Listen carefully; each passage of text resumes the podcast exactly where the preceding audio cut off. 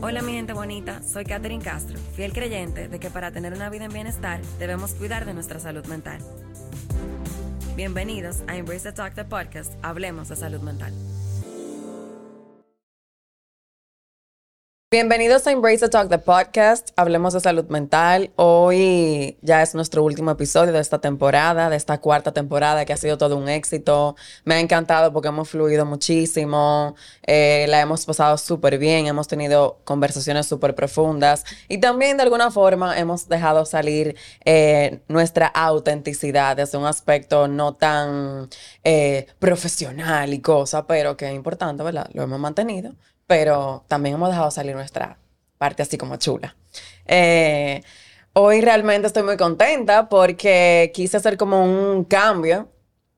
Y les comento que en, esta, en este último episodio tengo a Isabel de co-host, porque mi invitada va a ser Gabriela, que ha sido mi co-host de toda esta temporada.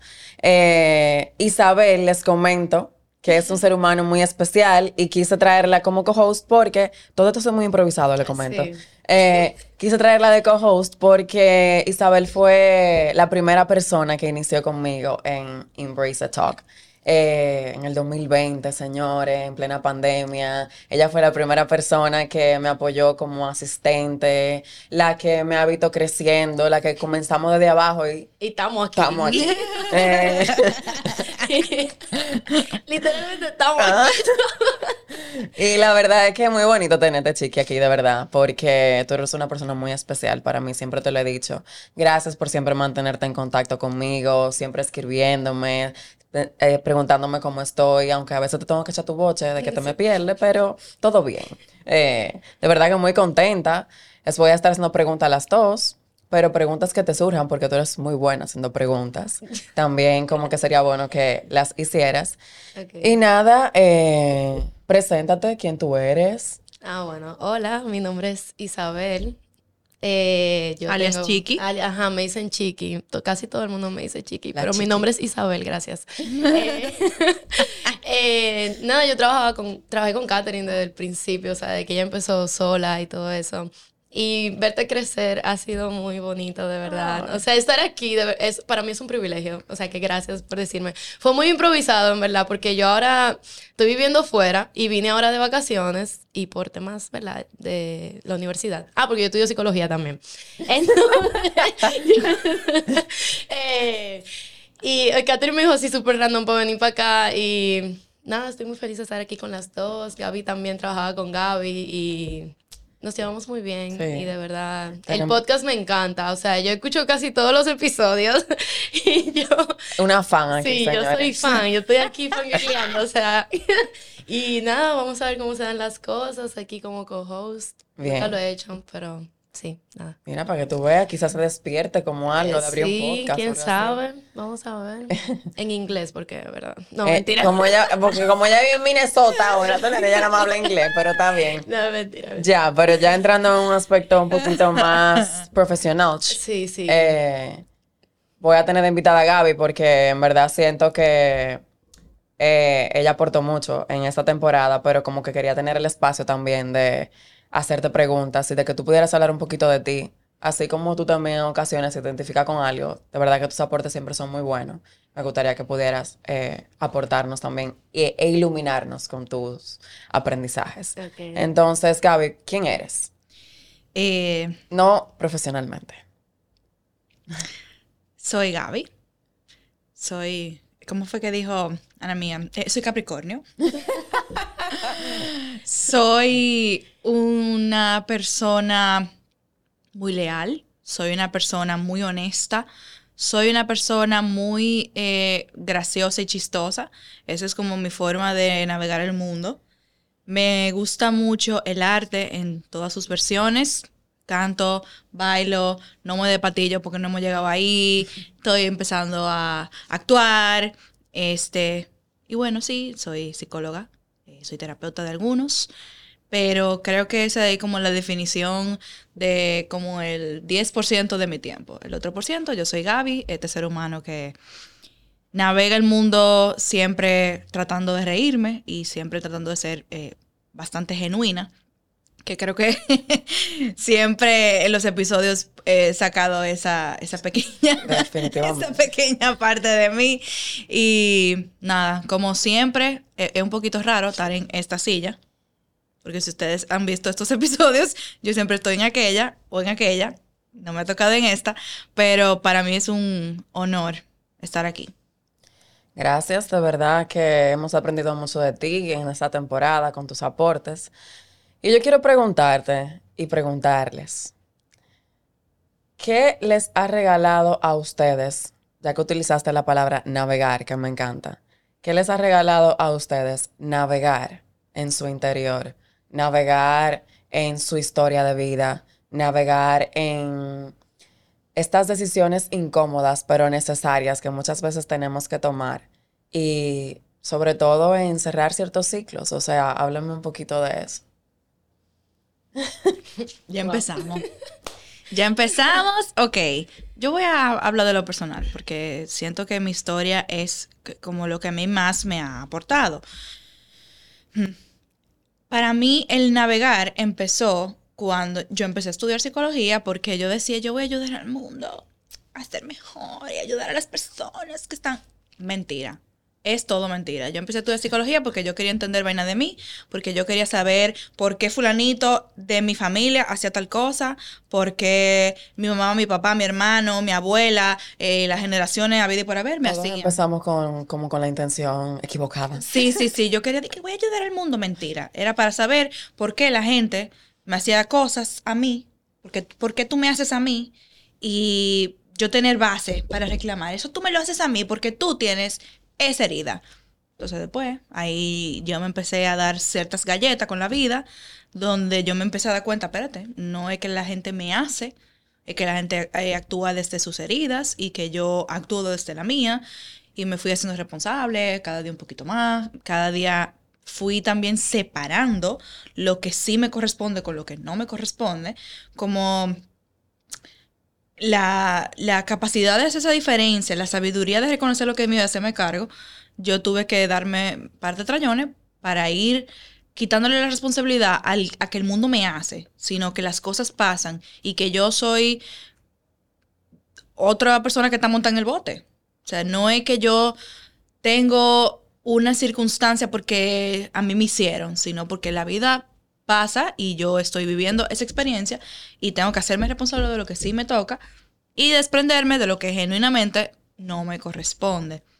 En este punto de mi vida donde yo ejerzo como psicóloga, pero también tengo que cada día repetirme una y otra vez las cosas que yo le digo a los pacientes, o sea, esto de yo puedo con todo pero no todo al mismo tiempo, esto de tengo que regular mi cuerpo y escuchar mis emociones, escucharme donde estoy y enfocarme en lo que sí puedo controlar, tengo que constantemente repetírmelo. Quizá por la circunstancia en la que me encuentro ahora mismo, donde me toca hacer una vista interior muy, mucho más frecuente de lo que me tocaba hacer anteriormente, y también porque estoy conectando con una parte de mí que está para, bueno, lo voy a decir en inglés, como cutting the bullshit. Estoy dejando de poner esta pantalla de es que sí, siempre estoy riéndome porque esto, todo está bien, ¿no? Me río porque la verdad es que eh, para pasarme la vida entera quejándome y montándome en esa ola del lamento, me, voy a reír un ching y voy a, buscarle el humor a buscarle como el lado eh, chévere a eso que me está pasando. Que yo estoy aprendiendo de eso. Pero lo que, lo que yo he tenido que como que tragarme este cajuil de, espérate, tú estás predicando, pero aquí se predica con el ejemplo. Tú estás predicando todos los días las formas de llegar a un bienestar por X o Y, la forma de navegar, de atravesar una situación, la forma de montarte, como yo dije ahorita, en tu sala y, volar. Yo tuve que aprender a predicar con el ejemplo de yo no te puedo recomendar a ti algunas cosas si yo misma no me creo que eso es posible de realizar, si yo misma no me creo que yo puedo, que sí, que es verdad que yo puedo llegar a sanar, a un bienestar, a conectar conmigo, a ser un poquito más feliz todos los días, a ser un poquito más funcional, a serme responsable, si yo misma no lo estoy practicando, ¿cómo yo te lo voy a recomendar a ti? Y a pesar de que no todo ser humano es perfecto, por lo menos tener una idea de lo que se siente ayuda bastante. Tener una idea de lo que se siente, estar en esa posición, ayuda a que yo como profesional te pueda ayudar a navegarlo tú también, pero me tengo que ser responsable de lo mío. Y en este punto de mi vida me tocó hacerme muy responsable. Me tocó enfrentarme con cosas que yo estaba poniendo eh, en otras personas, como que tú me haces. Parece que la cosa tan mal porque tú me haces. No es que tú me haces, es que tú, por tus heridas, actuaste de cierta forma y eso es algo que no es compatible conmigo y me hiere, pero no es que tú me haces, es que tú actúas desde tu herida. Y yo me quito la responsabilidad de sanar tu herida, pero tampoco voy a negar como esa relación que estamos teniendo. Siempre y cuando yo pueda reconocer que lo tuyo es tuyo y lo mío es mío. Me hago responsable. Buenísimo. ¿Y tú? Eh, wow. Bueno, cuando yo empecé, ¿cómo fue la pregunta? O sea, básicamente como que no importa. Se olvidó la palabra. Eh, navegar, o sea. Ah, ok. Sí, ya, perdón. Eh, cuando yo empecé como a navegar en mi interior, eso fue algo muy fuerte para mí. y tú lo sabes porque tú fuiste como parte de ese proceso. Sí, porque yo les voy a comentar algo que ustedes no sabían. O sea, antes de Isabel trabajar conmigo, eh, Isabel eh, fue mi paciente. Ya luego de que yo le di el alta, pues entonces eh, empezamos a trabajar juntas porque me gustaba mucho su personalidad y todo lo que ella hacía y ahí le propuse esa parte. Evidentemente se tuvo que buscar otro terapeuta porque no podemos ser terapeutas, eso no se puede. Sí, lamentablemente, pero nada. Pero sí, eh, bueno, eh, sí fue muy fuerte para mí. Y, o sea, yo también, por ejemplo, estudio psicología y en realidad yo empecé a estudiar psicología porque yo sí quería ayudar gente. yo, no, yo no sé ustedes, pero yo sí, o sea, no sé, siempre, sí, siempre como que por situaciones que pasaban en mi familia, eh, como que yo veía de pequeña, no sé, siempre tuve esa, esa como necesidad como de querer ayudar a las personas. Y al principio yo quería estudiar medicina, pero después elegí psicología porque como que la salud mental me empezó como a a llamar mucho la atención, también por una profesora que yo tenía y todo eso. Y, qué sé yo, como que empecé a navegarme en el 2020, cuando nos conocimos. Y en realidad el poder hacer eso me ha brindado como mucha paz. Y me, no, no tanta paz, porque no voy a decir que yo siempre estoy tranquila o que yo siempre estoy feliz o que cualquiera cree que yo siempre estoy feliz porque yo siempre me estoy riendo, pero un mecanismo de defensa. O sea, literalmente, hay, o sea, yo me río en los momentos menos oportunos, pero es que yo no sé por qué, pero yo lo hago, ¿verdad? Entonces sabe. Dentro de uno sé, hay un no quiero saber. Exacto, exactamente. Pero eh, sí, y o sea, me ha ayudado a entender mucho como que relaciones con personas que yo tengo cercanas a mí. Eh, el poder como que a veces como que sacarme esa culpa o, o sacarle la culpa a otra persona también, como de cosas que tal vez me dijeron o me hicieron. Y que al final, o sea, como que yo me tengo a mí. Y como que yo tengo el poder de cómo elegir, cómo eso me va a afectar a mí o no. Y que yo no tengo el control como de también cómo esa persona va a actuar, porque yo no sé qué pasó, que hizo que esa persona actuara de esa forma y me hablara de esa forma. Y como que entender ese tipo de cosas, o sea, wow, o sea, ahora yo diciendo, eh, ha sido como muy chocante y muy aliviador para mi alma, porque yo sí, o sea, no voy a decir que todavía no me afecta mucho como que cosas que personas me puedan decir o que, o que me puedan hacer, pero sí ahora lo tomo como desde otro punto de vista.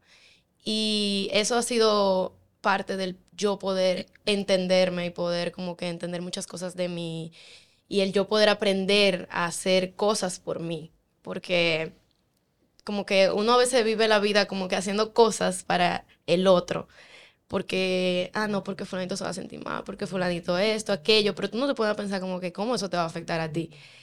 Y sí, eh, sí, ha sido. Tú sabes que es muy bonito escucharte porque al final del día yo siento que tú comenzaste a navegarte a una edad súper joven también. Ah, sí. También. Y eso es maravilloso. Eh, y yo siento que esta generación, de alguna forma, gracias a la vida, eh, está tomando como cierta responsabilidad en ese aspecto. Yo siento que eso le va a hacer mucho bien al mundo. Y como que tú hablabas de esta parte de hasta dónde, o sea, tú decías como lo que es mío, lo que es tuyo y como separar, ¿verdad? Y tú lo mencionabas también. Y ah, hubo algo que Aime, mi terapeuta, me dijo, fue, es hasta dónde, hasta dónde yo voy, o sea, hasta dónde yo voy a llegar y hasta dónde yo voy a permitir que tú llegues también. O sea, hasta dónde llego yo y hasta dónde llegas tú. Al final del día, nadie te lo está imponiendo. Al final del día, quien se está imponiendo eso eres tú. El que se está imponiendo que tiene que ser de esa forma, o que tiene que pasar de esa forma, o que esa persona tiene que ser de esa forma, o actuar de esa forma, eres tú. Entonces, muchas veces, cuando ciertas personas actúan de X o Y forma, como que tú te lo tomas tal vez más a pecho porque tú tienes una expectativa de esa persona. Pero al final, cuando tú llegas a esa mirada, como dice Gabriela, de tú puedes saber que esa persona está actuando probablemente de su herida o está actuando de de lo que sea que le esté pasando en ese momento, ahí tú te das cuenta que la persona no necesariamente está reaccionando a ti, sino que está reaccionando a su mundo interno. Y también, quizás, a que esa persona también te está ayudando a ti, a tú verte y a asumir ciertas responsabilidades tuyas que quizás tú no estabas viendo y que te está sirviendo como un maestro en ese momento para asumir cosas que tú estabas ignorando. Entonces, al final del día es como que cuando tú estás tan consciente en navegarte a ti mismo, tú no te vas a tomar la cosa personal. Tú vas a poder verlo todo como un aprendizaje, como un maestro. Yo no sé cómo te lo ven. No, sí, o sea, y el poder comprender a las otras personas, porque eso yo pienso que eso como también la comprensión viene ahí, como que eh, como que yo te entiendo, como que no, no, tal vez no lo comparto, lo como tú estás reaccionando en el momento, pero no voy a reaccionar así porque yo no, o sea, yo no voy a reaccionar así porque yo no voy a ser parte de eso, como que yo lo elijo, como que yo no, tú me estás peleando, yo no tengo por qué pelearte, porque a ti te está pasando algo. Y eso que te está pasando, como que tú puedes trabajarlo, pero yo no tengo por, o sea, como que yo no tengo por qué reaccionar de esa forma. Ay, Dios mío. yo veo a Isa hablando y es que yo siento como, como este orgullo de hermana mayor. Como que yo vengo hablando, señores. Y esta sabiduría de Tanita es como, como que yo he podido ver de primera mano el, la transformación que tú has hecho, el crecimiento. Y, y wow, o sea, yo, yo lo estoy escuchando. mi cara de que. como de, de orgullo. Ella, es como nuestra chichita. Esta es como la chiquita. y, y wow, de verdad que, que yo cuando te escucho hablando con esta sabiduría y, y, con esta fortaleza que tú, yo sé que tú has tenido que trabajar y sacar de abajo, yo lo, lo único que puedo sentir es orgullo de, wow, pero esta persona que reconoce que tiene su mecanismo que se ríe, pero también una persona que tiene un mundo interno sumamente rico, donde le presta mucha atención a todo lo que está pasando y presta atención a su entorno para aprender cosas y nutrirte de eso. Y la verdad que para mí es impresionante como tú y hablando, manejas con eso. Ya que tú mencionaste la palabra orgullo y de reconocer, ¿verdad?, a los demás. Esta etapa de poder autorreconocer tus procesos, por ejemplo eh, tanto procesos difíciles como también procesos en los que tú dices, wow, me burlé en buen dominicano. O sea, ¿cómo ha sido para ti poder llegar a esa etapa, sobre todo una persona como tú, que lo comparto porque tú lo has dicho, que su mecanismo de defensa, al igual que Isabel, siempre ha sido el humor? Sí, sí. O sea, ponerte en contacto como que con... Y qué perfecto que sean ustedes dos las que están aquí hoy, en verdad. Porque el mecanismo de defensa de las dos siempre es el humor. Sí. Y ponerse en contacto con la tristeza a ustedes, eso era como decirle, perdón la palabra, el diablo, ¿verdad? Pero, eh, o sea, ¿cómo ha significado para ti poder como asumir tu tristeza y saber que tú no tienes que ser la Gabriela que siempre se está riendo? Ya. Yo... ya. Y que ya entendí. Sí, porque mira, wow. Ella, ella supo cómo llegarle. yo que me acuerdo perfectamente que estábamos sentada Catherine y yo en el parque hace meses y yo le estaba diciendo, es que este es un momento en, mi vida donde yo no puedo huir de este dolor, ni utilizar mi humor, ni utilizar mi enojo, ni utilizar mi sarcasmo, porque que yo no tengo escapatoria de esto que me está pasando. O sea, sí, para mí en el transcurso de mi vida siempre ha sido mucho más fácil eh, sentir enojo que tristeza, eh, reírme para no llorar, como dicen por ahí. Para mí siempre ha sido mucho más fácil conectar con la barrera que yo pongo entre la emoción y yo y tener mi emoción en privado. Pero en un momento que me tocó tener mis emociones a flor de piel, tener mis emociones eh, con las personas cercanas que me estaban apoyando, porque que no tenía escapatoria, yo no tenía de otra, yo no tenía forma de en ese momento reírme. Sí, en algunas ocasiones, pues pude encontrar como los momentos donde me reía y, y me acuerdo que Katherine me decía, pero muchacha, ¿cómo que tú te estás riendo en esta situación? Y, yo- yo- y- y yo, bueno, Katherine, ¿y qué hago? que me acuerdo que yo, Katherine, pero mira que de esta que está pasando, a mí me va a haber que censurarme, de esto que me está pasando, mira esto que yo saqué y me reía. Y Katherine, pero, ajá, ¿y cómo es que tú te estás riendo de eso? Yo tuve que, que como que mezclar, fusionar mi mecanismo de protegerme del mundo, que era el humor, y estar buscándole como el silver lining. Yo tuve que fusionar eso con conectar con una parte de mi dolor que a la que yo no le podía salir corriendo. Yo no podía ponerme unos tenis y salir corriendo porque no había escapatoria. O sea, yo estaba tan, tan adentrada en esa situación que lo único que yo podía hacer era conectar con eso porque si no, no iba a haber forma de salir al otro lado. The only way out is through. Y yo tuve que atravesarlo y chocarme con toda la pared y ya, obviamente, cuando estoy como en la recta final, empezó a buscar las risas, mira, jajaja, de esta vaina que está pasando, le encontramos el sentido del humor, pero es que yo no tuve escapatoria. Yo pienso que la vida de alguna forma como que te pone en jaque mate. Ajá. Eh, o sea, la vida como que va a buscar las maneras y las formas como para tú asumir Sí. que hay cosas tuyas que Sí, sí. no andan bien. Sí, sí. Eh, y tú sabes que esos momentos son necesarios. Porque no podemos vivir la vida literalmente, como tú dices, en escapatoria. Yo no puedo seguir escapando de mi propio dolor. Yo no puedo seguir escapando de mí. Yo no puedo seguir escapando de lo que yo siento. Porque al final del día eso me va a pasar factura.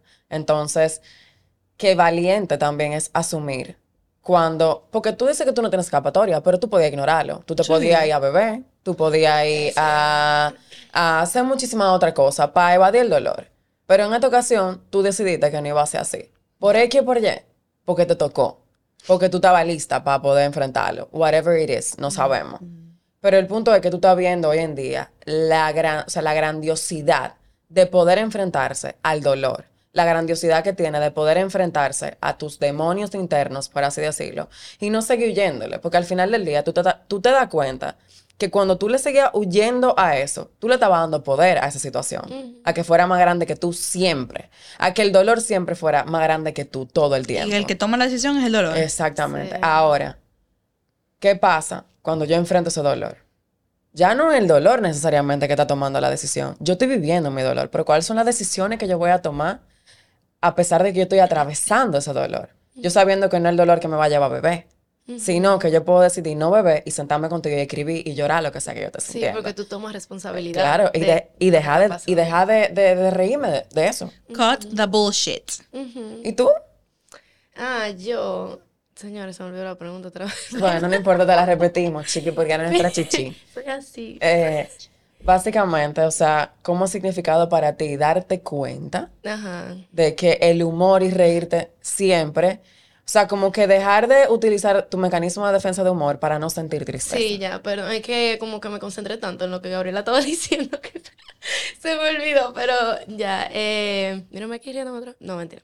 Pero eh, en realidad, yo siempre fui una persona, yo siempre he sido como que una persona muy empática, como que, ay, yo veo una película de que un perrito se murió y yo estaba dando gritos como que ese perro era mío. Y Dando como que yo pensaba que por eso yo tal vez, dando asco literalmente, por un perro que yo no conocí. Me- Pausemos. Se me juntaron. Todos episodios de esta temporada, en algún momento yo he tenido que sacar el daraco. No, es verdad. Entonces, Oye, esta era la oportunidad, continuamos. Pero, y yo pensaba como que, ah, porque yo hago eso, como que cuando, yo- como que yo trataba como de poner en contacto esa parte como triste, vamos a decir, mía, por medio como de otras cosas, como que responsabilizando otras cosas. Qué loco, como que yo no lo había pensado hasta ahora. Yo- No, tú sí lo habías pensado. acuérdate. bueno, bueno, sí. Acuérdate de lo que tú me contaste del periodo. Oh, sí, también. O sea, yo, eh, antes de que me llegue el periodo, como que, qué sé yo, había veces que yo me sentía mal o me sentía como triste o lo que sea. Y después me llegaba el periodo y yo decía de que, ay, ya, todo tiene sentido. No es que yo estoy triste, es que me llegó el periodo. y son mis hormonas, o sea, mis hormonas están locas. Pero le llegó dos semanas después. Ajá, gracias. Pero, pero eh, como que el darme cuenta, en realidad, o sea, como que aceptar mis emociones por como son, ha sido fuerte. o sea, de verdad, ha sido fuerte. Y todo lo que yo he dicho ha sido muy fuerte. O sea, porque yo tal vez estoy hablando aquí, ustedes me dicen que qué orgullosa estoy, pero ustedes saben muy bien que para mí ha sido muy fuerte, como que yo aceptar todo ese tipo de cosas y como que decirlas, porque todavía hay veces que uno flaquea. Y ah, uno, porque, eso va a pasar sí, porque uno sabe, pero a veces uno como quiera vuelve y repite cosas que uno no quería repetir. Pero ahora mismo, yo estoy como en un punto de mi vida en el que si yo me siento triste o lo que sea, y eso lo he aprendido mucho con Katherine, es como que, y también, eh, bueno, en el diplomado que hice todo eso, eh, dejar como que mis emociones ser. Y eso como que me ha, como que me ha aliviado tanto, porque yo siempre sentía como que, ah, no, yo tengo que estar bien, como que yo no quiero que la gente vea que yo estoy mal, porque yo soy Isabel, la que siempre se está riendo, como que todo el mundo siempre se está, se está riendo conmigo, como que yo no tengo que mostrarle mi lado triste, porque... No quiero ser una carga. Ajá, no quiero ser una carga, no... Lo triste es malo. La vulnerabilidad. o sea, no, eso es malo, o sea, como que lo bueno, porque las emociones son ni buenas ni malas. Entonces, como que en ese momento, como que en ese entonces yo tenía mi mentalidad de que malo es triste y enojado, porque es otra cosa. Yo, muy raro que me enoje. Pero últimamente me estoy dejando enojar también. Eso me siento orgullosa de eso porque también hay que dejarse enojar, señores. No hay que siempre estar feliz. si, tú si algo pasó y de verdad te enojó, mi hermano, enójese, deje que ese, esa emoción salga también. Y, eh, y bueno, sí, eh, ha sido muy bueno, ha sido muy satisfactorio el poder hacer eso. Y, e incluso, mira, por ejemplo, en mi casa, hay veces que yo me quedo en mi habitación. Y es porque, qué sé yo, estoy haciendo algo, o porque no estoy de humor, como de, de salir, hablar con gente, porque me estoy permitiendo sentir mis emociones y a veces estoy triste. O sea, y no, o sea, no lo voy a negar, como que, ¿por qué yo tengo que negar que estoy triste si todos nos sentimos tristes en algún momento? Y lloro, o sea, ahora yo me pongo, pongo música que me haga llorar. No que me haga llorar, pero que me traiga la emoción de llorar. Bueno. Que te facilite. Que me facilite el yo poder llegar. llegar ahí, ¿verdad? Perdón, no sé, tal vez suene muy... Pero sí, como que, ajá, como que me facilite, como soltar la emoción. Porque a veces tú la tienes ahí. Aguantar. Ajá, como que aguantar y tú no sabes cómo sacarla y tú te sientes incómodo y tú estás como que... Ay, perdón, casi. Ok. Y tú estás como que contra, ¿qué es lo que me está pasando? Como que. Y no me siento cómodo y quiero salir de ahí. Entonces, cuando tú te llora, quedas asco. Como que eso es tan liberador, de verdad. Se me juntaron lados. eso es tan liberador. No, mira, de verdad, eso. Bueno, básicamente las escucho y es como lo que estaba diciendo hace un ratico, de la importancia que tiene el dejarnos sentir. Ahora, tú ahorita hablaba un tema que Gabriel y yo lo tocamos en el podcast pasado, pero como que quiero otra vez mencionarlo. Es como Sí, o sea, tú te, tú te vas a dar ese permiso de sentir, tú te vas a dar ese permiso de validar lo que te está pasando, pero que tú te sientas como tú te sientas, no una justificación para que tú le hagas daño al otro. Claro. ¿Entiendes? No sé. Entonces hay una responsabilidad también que es importante asumir en cuanto a validar nuestras emociones, pero también cuidar cómo yo voy a reaccionar ante esa emoción que yo estoy sintiendo. Y escucharlas me genera como mucha o sea, mucha alegría realmente, porque las conozco a las dos y, veo su historia y es como sé lo que se ha, significado para ti dejarte de reír ante una situación que te duele. Igual sé lo que ha significado para ti dejar de buscar una justificación de yo me siento así porque me pasó, porque vi una película o porque me llegó el periodo y el periodo te llegaba dos semanas, dos semanas después, o sea, ¿no? Genuinamente acepto que me siento triste y que no siempre tengo que buscar una situación para darme el permiso de sentirme de esa forma. Em, y en cuanto a otra como preguntita así profunda de las que me gustan. ¿Cómo ha sido para ustedes? ¿Cómo ha sido para ti, Gaby? Vamos a empezar contigo pone límite sin, sentir, sin, sin dejar de sentirte culpable. Porque yo, yo, yo, yo siento como que hay una idealización con la gente, como que la gente piensa que va a poner límite y como que, como que no se va a sentir mal en el momento. Yo creo que la pregunta está mal formulada, porque yo todavía la siento. Claro, o sea, exacto, obviamente. o sea. Ahí es donde yo quiero llegar. O sea, como que quiero humanizar esa parte de que, señores, dejen de idealizar esa, esa, esa cosa. Iba a decir esa vaina, ya, lo dije. Dejen de idealizar eso de que ustedes no van a, a- a sentir culpa en cierto momento cuando ustedes ponen cierto límite porque no se siente cómodo. Claro que no. no, No, pana. Y que, a ver, en las relaciones, si tú eres una persona que teme a que las personas de tu vida se vayan, ponerle un límite es poner en riesgo esa relación. En una, eh, Me identifico. Sí, no, yo también. es una forma de pensar así como muy extrema. Es como, entonces, si sí, yo... sí somos. Sí, sí soy. Sí somos. somos. Si yo le pongo un límite a este ser humano, este ser humano se va a ir. Y yo, o sea, mi miedo más grande es que este ser humano se vaya. O que me deje de querer. O que deje de querer estar en mi espacio. Eh, si yo le pongo un límite a esta persona y sale huyendo, entonces me voy a morir. Porque yo soy bien catastrófica. Lo, lo digo así. Mi ansiedad, mira, me lleva a la catástrofe. Entonces, le pongo un límite a esta persona. le pongo un límite. Esta persona me va a odiar. Esta Ajá. persona se va a ir. Yo me voy a quedar sola y me voy a morir sola. Una catástrofe que yo me invento. Pero luego de que yo he aprendido que siempre que pongo un límite, me acuerdo de esto, a la persona que le molesta tu límite es porque no le conviene. Si yo, qué sé yo, a Katherine le digo, Katherine, es hasta ahí que yo llego. Y Katherine se molesta porque a Katherine no le conviene que hasta ahí yo llegue. Y hay un momento en el que yo tengo que decidir, pero ¿a quién es que yo voy a complacer? ¿A Katherine o a Gaby? Siempre y cuando yo esté diciéndote que sí a ti, para decirme que no a mí, es un límite que no es que yo no estoy poniendo límite, que yo no estoy poniendo límite conmigo. Los límites no son siempre para alejar al otro. El límite es, yo quiero que tú y yo compartamos espacio, yo quiero que tú y yo estemos en la vida de la una de la otra, pero yo necesito que lo hagamos de un lugar sano, donde yo me sienta respetada y tú te sientas respetada. Y no siempre el límite es como que yo necesito que tú respetes mi espacio.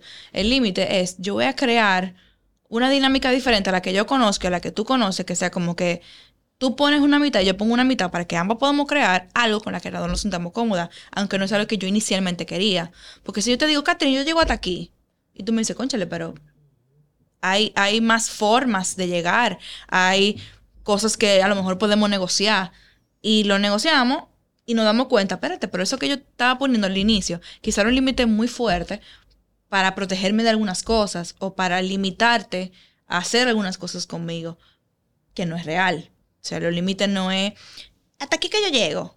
Los límites son muchas veces hasta aquí que yo llego, pero ¿por qué? ¿Por qué yo estoy llegando hasta ahí? ¿Por qué yo estoy llegando o muy corto o, o estoy dando demasiado límite? ¿De qué yo me estoy tratando de proteger? ¿Qué yo estoy tratando de limitar del otro? Y como que aprender que si una persona tú le pones unos límites sanos, asertivos, y esa persona se quilla, era porque no le convenía.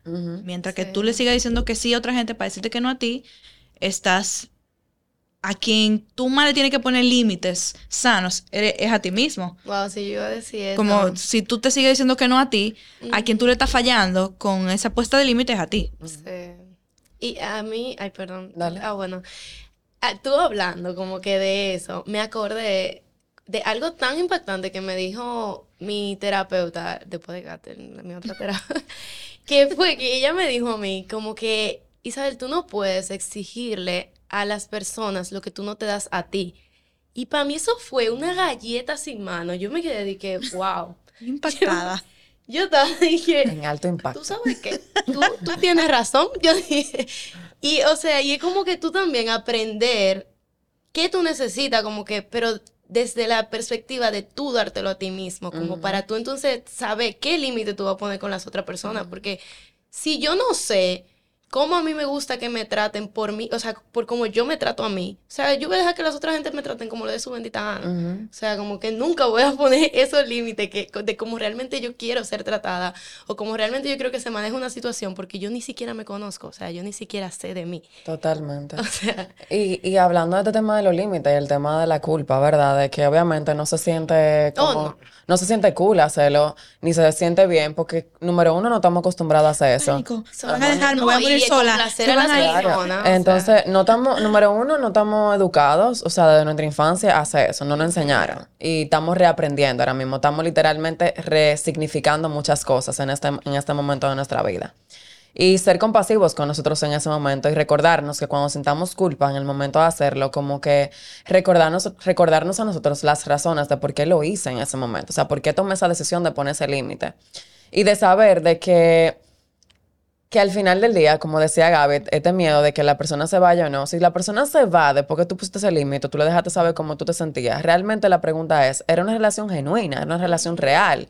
Porque obviamente en las relaciones siempre va a haber disconformidad. En las relaciones siempre va a haber como un tema en el que quizá tú no estés de acuerdo. Ahora bien, si dos personas están dispuestas a hablarlo de una forma asertiva y buscarle una solución a la situación, como decía Gaby, o sea, ok, hasta aquí llego yo, pero espérate, déjame, escúchame a mí también. O sea, vamos a ver a qué punto de negociación podemos llegar para que sea funcional para ti, para que sea funcional para mí.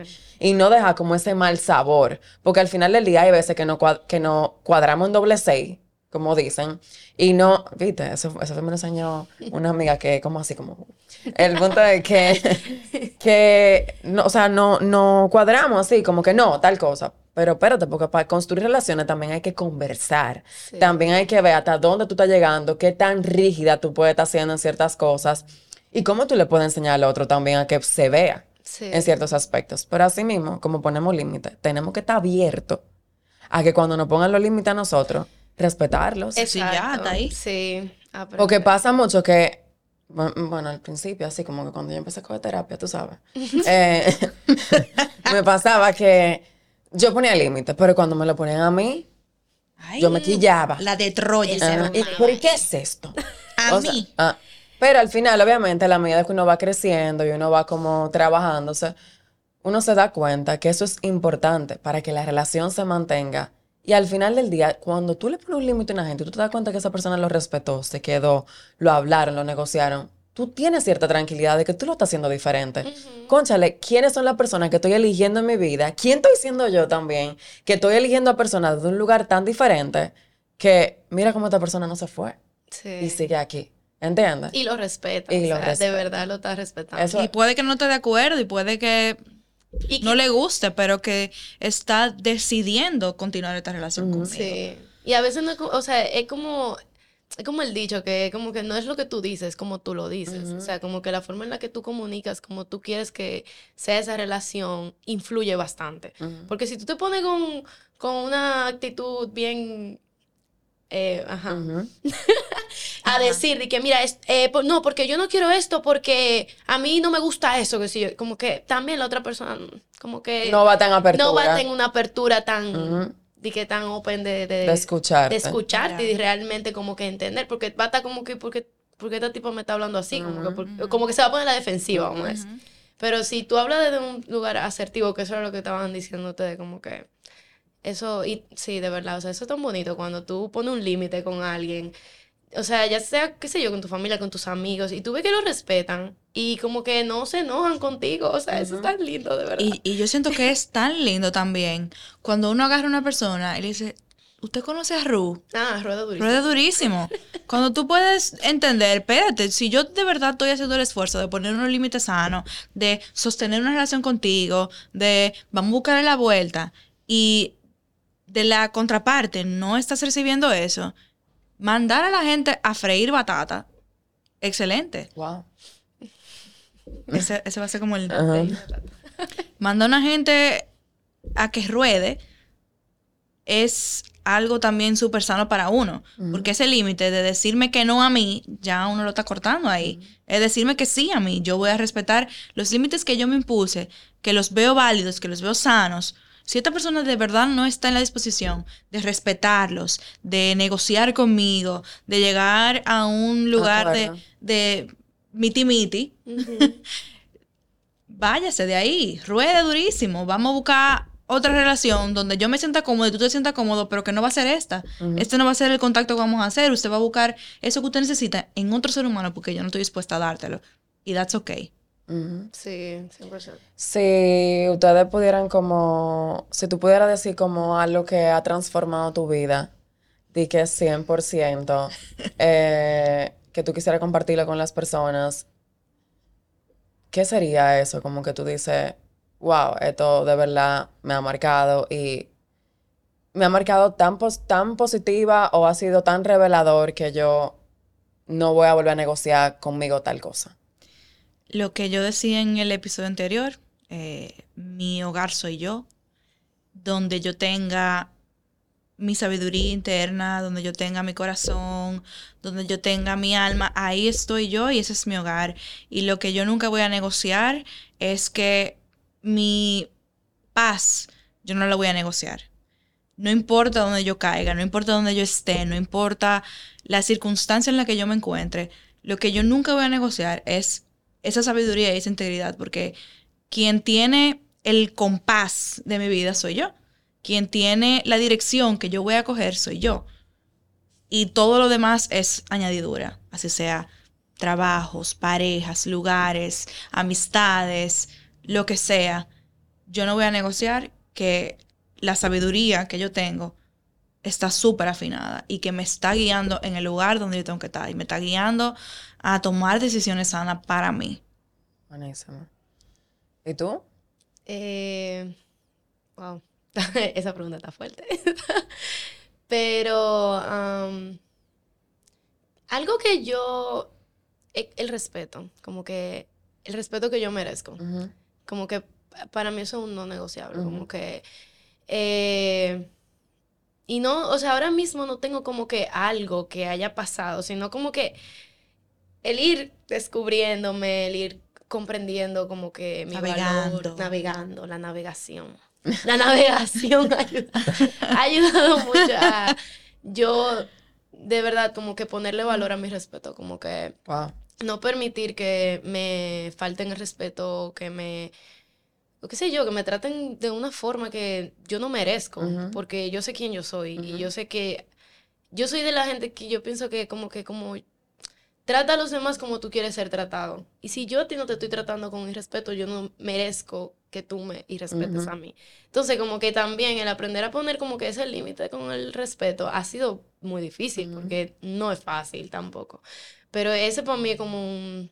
No negociable. Un no negociable, de verdad. Bien. Sí, para cerrar ya, ¿verdad? Porque no cogió el, no cogió el tiempito. Eh, sí tú pudieras decirle algo a quien te escucha, que tú le dirías y qué ha significado para ti estar en esta temporada. Wow. Para mí, eh, veo los primeros episodios y me encuentro con un ser humano diferente al que está aquí sentado. Em, y es sumamente gratificante ver cómo a través de conversaciones con significado, con personas que tienen cosas que aportarme. Yo he podido navegar, yo he podido transformar algunas cosas de mi vida para bien o para mal y cambiarlas de me funciona a no me funciona o no me funciona, me funciona. Para mí lo que yo he como obtenido de esta temporada completa es uno, seamos auténticos, seamos siempre auténticos porque esa es nuestra mejor virtud. La sabiduría interna, la forma en la que tú te comportas en el mundo, que siempre sea alineada con quien tú genuinamente eres, que la versión que tú das sentada aquí en un podcast, que la versión que tú das sentada en el consultorio, que la versión que tú das con tus amigos, siempre, siempre, siempre lleve una parte de ti, de tu corazón y de quien tú eres, porque es la clave de que te vaya bien en cada una y que vayan alineadas con tu propósito. Las otras cosas que yo creo como que he sostenido mucho, es que no importa la parte de la historia en la que tú estés ahora mismo. La vida no es esa bajadita en la que tú estás.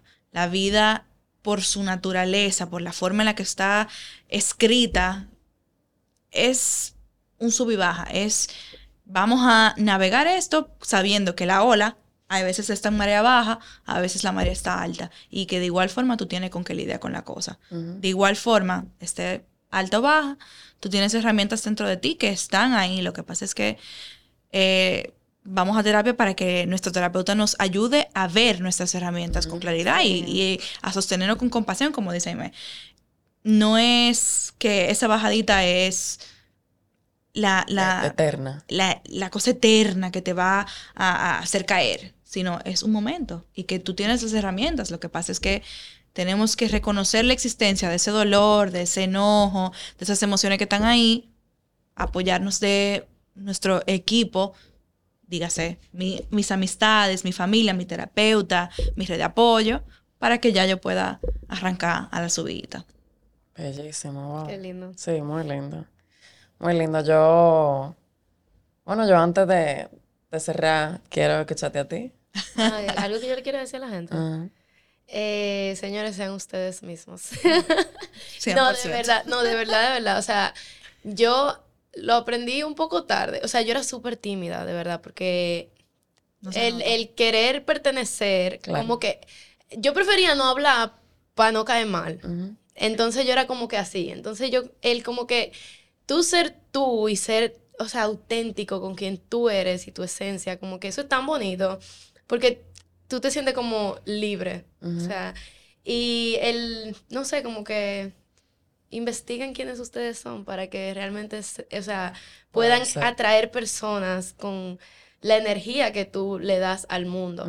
Porque eso es lo más heavy. O sea, cuando tú tienes gente que va en tu misma sintonía, que tiene la misma energía que tú, que no energía como de, de que, ah, tengo ánimo, no, o sea, como la energía que tú atraes. Claro. Eh, o sea, como que todo tiene más sentido. La Yo- libertad que da el no ocultarnos. Sí, el no ocultarnos, o sea, de verdad, eso es para mí lo más importante que una persona puede tener. Bueno, eh, en primer lugar, gracias, Isa, por haber venido, porque para mí tenerte en el podcast es algo que habíamos hablado hace muchísimo tiempo y que finalmente se nos haya podido dar desde una perspectiva tan chula con Gaby, que también te conoce y ha podido ver tu proceso y tu progreso, es bellísimo. O sea, siento que esto ha sido como uno de los highlights de, de julio, por así decirlo. Y Gaby, bueno, a ti te quiero decir que me siento muy agradecida por haberme acompañado en esta temporada. De verdad que veo los primeros episodios y te veo ahora, eh, te veo conectando mucho más con una Gabriela más genuina, con una Gabriela más conectada, con una Gabriela que está literalmente como embracing eh, esta parte como cool, alegre y sacándola más como este auténtico ser. Eh, de verdad que aportaste mucho y te quiero ver brillando, te quiero ver brillando siempre, te quiero ver triunfando, te quiero ver eh, siendo tú y que yo pueda estar ahí, obviamente. Detente. Lloramos. ¡Ay! Continúa. Y quiero estar ahí para poder celebrarlo contigo, independientemente, obviamente, de los altibajos y todo que puedan suceder en el camino. Hay una Katherine muy agradecida eh, contigo por todo lo que has dado, por todo lo que eres. Y a ti te quiero decir que sigas siendo quien eres, porque quien eres es suficiente y, te- y tú no te imaginas, tú no te imaginas la falta que tú dejaste en ese lugar. Porque ha sido maravilloso poder conocerte, verte transformándote, pero al final del día, verte cumpliendo tu sueño en un país diferente y trabajando por lo que tú quieres y viendo todos los logros que tú tienes, para mí ha sido eh, lo mejor de dejarte volar. Que, como decía Gabriela, yo no iba a ponerte unos tenis con pega para que tú te quedaras, Sí. sino que al final del día que tú te pudieras ir a volar para que tú pudieras seguir creciendo como profesional, es lo mejor. O sea que de verdad yo me llevo de este episodio mucha gratitud, mucha, mucha armonía, mucha ilusión de poder verlas crecer a las dos. Y gracias por la sabiduría que nos regalaron en este episodio. Chicos, nos estaremos viendo en la quinta temporada, que va a salir pronto, pero denme un chance. Eh, les comparto que tengo un tremendo co-host en esta temporada, es Epa. masculino. Será una temporada muy chula porque será dirigida al bienestar, al cuerpo. Y mi co-host va a ser mi señor esposo. Así que le doy esa primicia. Así que un abrazo y cuídense mucho. Bye bye.